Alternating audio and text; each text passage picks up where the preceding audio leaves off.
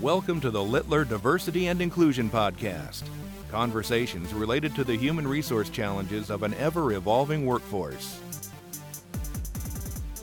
Welcome to episode 5 of my Diversity, Equity, and Inclusion podcast series, your Diversity and Inclusion Toolkit.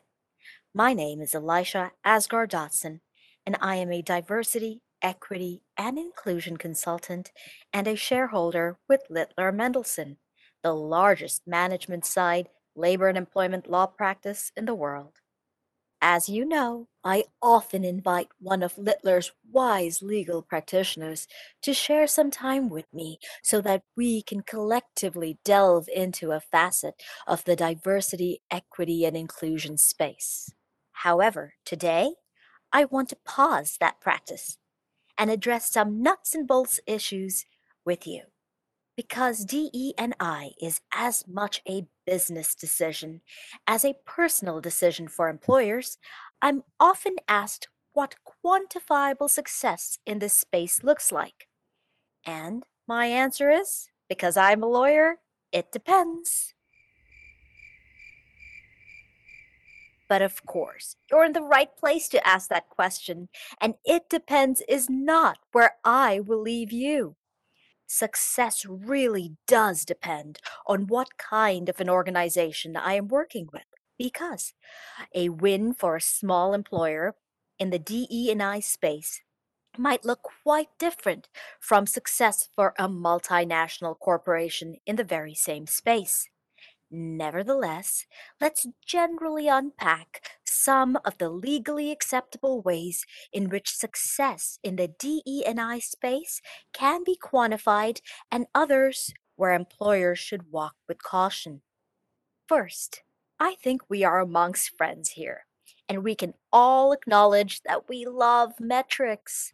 Numbers are the name of the game in corporate America and it sure is tempting to turn math loose at all questions that need answering.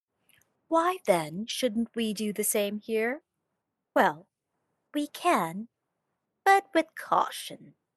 Because it is almost impossible to know where you want to go or grow in the DE&I space without knowing where you are right now employers can reach out to firms such as Littler to conduct a privileged audit of the company's recruitment and retention practices, as well as EEO1 related benchmarking audits.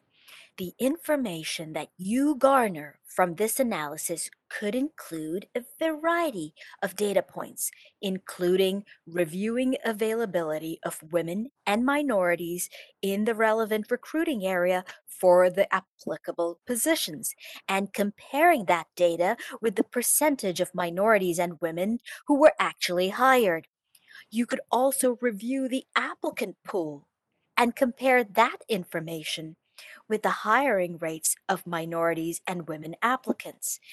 Employers could use these audits to review the success rate of minorities and women applicants at various stages in the hiring process to decide if there are any stages in the process in which these applicants are disproportionately screened out during the recruiting, interviewing, or perhaps the hiring process. We could even analyze how successful your company's internal pipeline is in fostering diversity, not just in the ranks of incoming employees or applicants, but all the way up the leadership chain to the C suite. By the way, the question of whether and how much of this resulting data an employer should share with either its own workforce or the public in general is a nuanced analysis that will involve many internal and external stakeholders. In some cases, socially conscious investors are demanding access to this data. Despite these pressures, this release of information should be approached with thought and precision, and it will absolutely require the input of counsel. But in other news, Just what does an employer, even one that does not release the information, do with all this delicious data? In other words, if you as an employer have decided through your privileged audit that you lack diversity in any arena, can you not simply set a quota to hire or promote a fixed percentage of individuals to certain roles by a certain date based on race, gender, sexual orientation, and just forge ahead with a focus on resolving this issue? The answer is a loud and resounding no. The law is not a fan of rigid quotas that an employer fixes for itself and mandates that its employees achieve. This is because all employment based decisions must be based on employment related, business related criteria. Where a hiring manager or a supervisor has a quota imposed on them, they might instead decide based on a protected characteristic race, gender, sex, any of the others and with a focus on achieving that mandated quota. That would be illegal. This is also why I caution against building diversity quotas or explicit diversity targets into executive compensation or even into executive performance evaluation.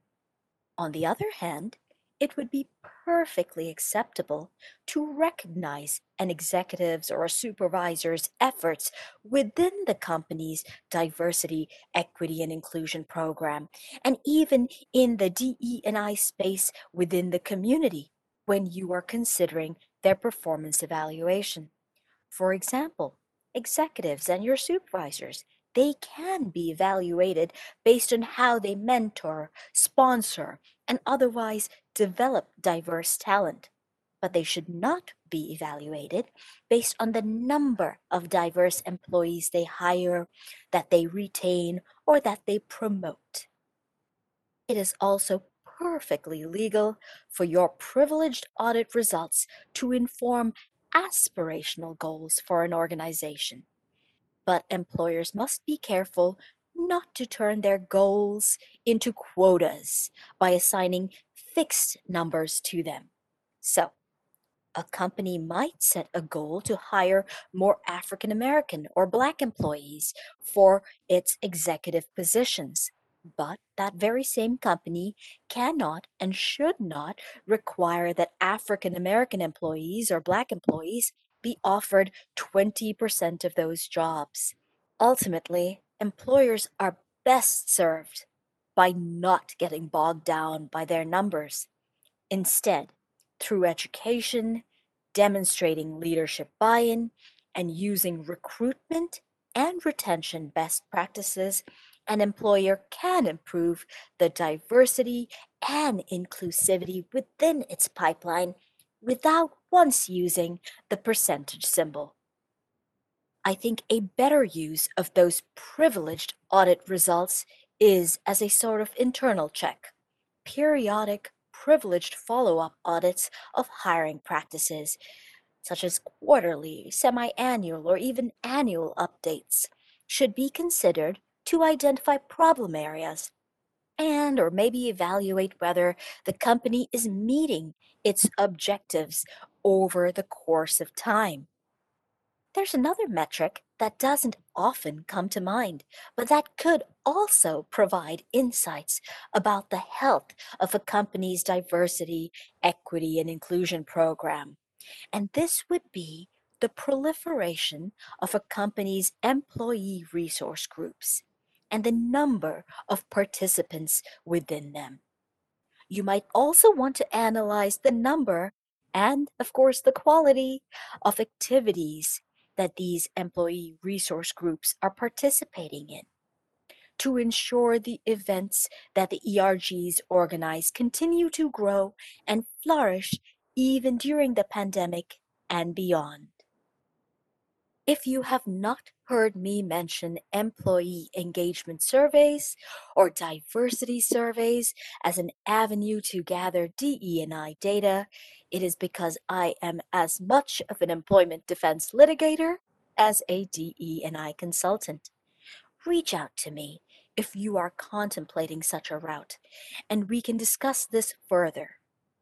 If you have a unique reason, tradition, or perhaps investor demand that makes such a survey a necessity to your organization, we can work delicately through the ways in which that survey can be chiseled to make it work for you. But regardless of which avenue you take, involve counsel in the decision making and creation of any such survey.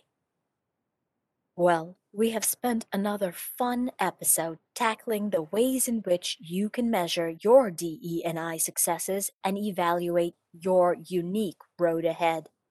If you have any more questions about these issues or anything else in the DE&I space, don't hesitate to shoot me an email or give me a phone call. We will continue to unbox and demystify other diversity, equity, and inclusion concepts in future podcasts, so stay tuned. Thanks for listening. The purpose of this program is to provide helpful information for employers, addressing the latest developments in labor and employment relations. It is not a substitute for experienced legal counsel and does not provide legal advice or attempt to address the numerous factual issues that arise in any employment related issue. To discover other labor and employment podcast series from Littler, the largest global employment and labor law practice, visit littler.com/podcasts.